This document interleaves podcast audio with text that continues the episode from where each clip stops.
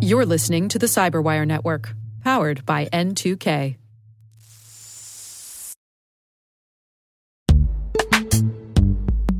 In the dynamic world of enterprise security, identity architects and IT leaders face a major challenge.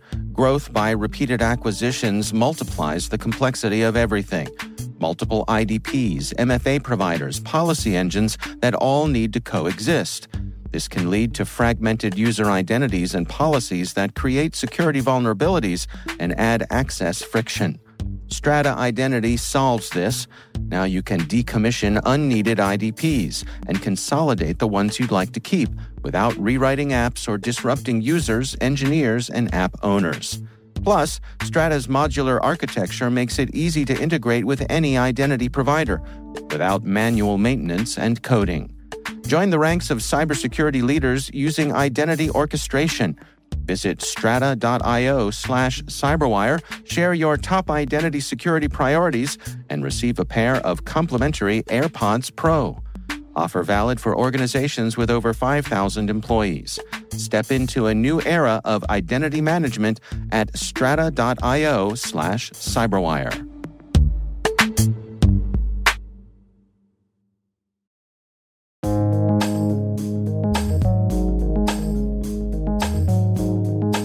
Word is cybersecurity skills gap. Spelled cybersecurity, or the art and science of protecting people, networks, devices, and data from theft, espionage, hacktivism, and continuous low level cyber conflict.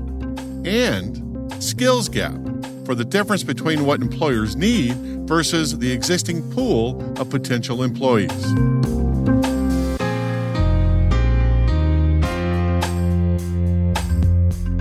Definition The difference between organizational employee job requirements and the available skill sets in the potential employee pool.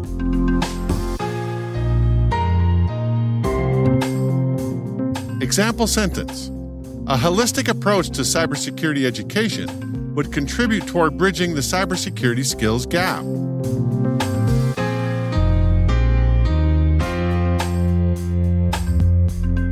Origin and context. As of November 2020, according to the International Information System Security Certification Consortium, or ISC squared, just over 3 million cybersecurity positions are unfilled worldwide. The good news is that number is down from just over 4 million in previous years. There is also good news on the diversity front. Women represent 24% of the workforce and minorities 26%. Just five years ago, those numbers were in the low teens. And if you looked at women minorities specifically, those numbers were in the single digits. We are making progress, and these current percentages are well ahead of the national employment average. The bad news is this recent downtick in the skills gap might be associated with the pandemic when most organizations just froze in place in terms of hiring. The U.S. Bureau of Labor and Statistics projects that employment for information security analysts will grow at 32% between now and 2028, which would put the skills gap right back at 4 million. At one point, five years ago, some pundits, including me, thought we could close the gap by just hiring more qualified minorities and women. While improving those percentages is a good idea in terms of a diverse workforce, the community may have hit an upper limit with the number of skilled employees available from those pools. The solution then is a long term commitment to building a qualified workforce from the ground up, starting with elementary school. That commitment has to solve the problem of finding a way to keep women and minorities excited about the field throughout their educational experience, but also expanding the training to the entire potential workforce almost exponentially. We've had some success with small pilot projects like the Girl Scouts Cyber Badge program. In 2018, the Girl Scouts CEO, Sylvia Acevedo, launched the first group of cybersecurity badges for their K 12 scouts. In a generation, 2.5 million Girl Scouts will hit the streets with a strong foundation in cybersecurity.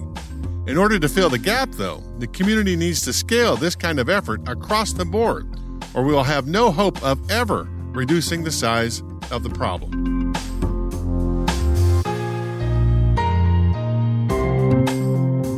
Nerd Reference.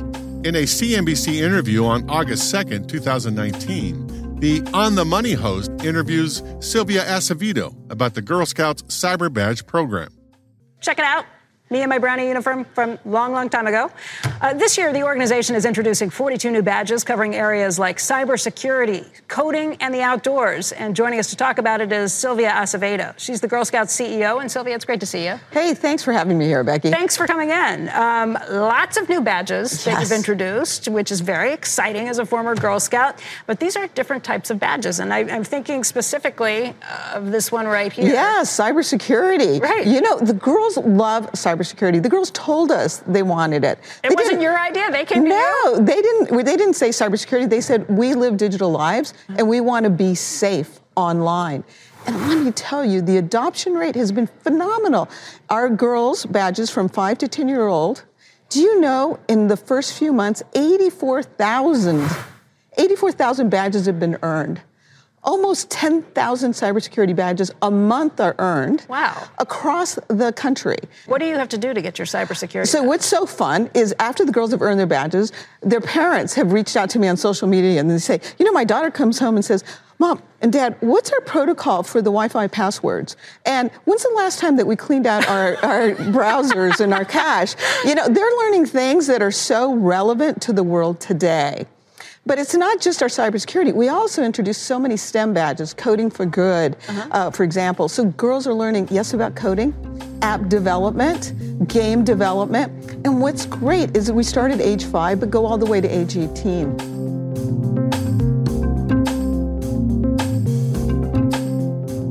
Word Notes is written by Nyla Genowie, executive produced by Peter Kilpe, and edited by John Petrik and me, Rick Howard. The mix, sound design, and original music have all been crafted by the ridiculously talented Elliott Peltzman. Thanks for listening.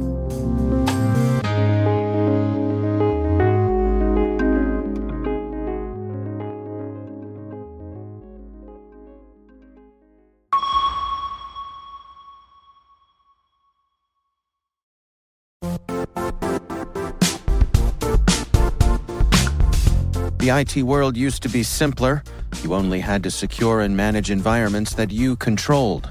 Then came new technologies and new ways to work. Now, employees, apps, and networks are everywhere. This means poor visibility, security gaps, and added risk. That's why Cloudflare created the first ever connectivity cloud. Visit cloudflare.com to protect your business everywhere you do business.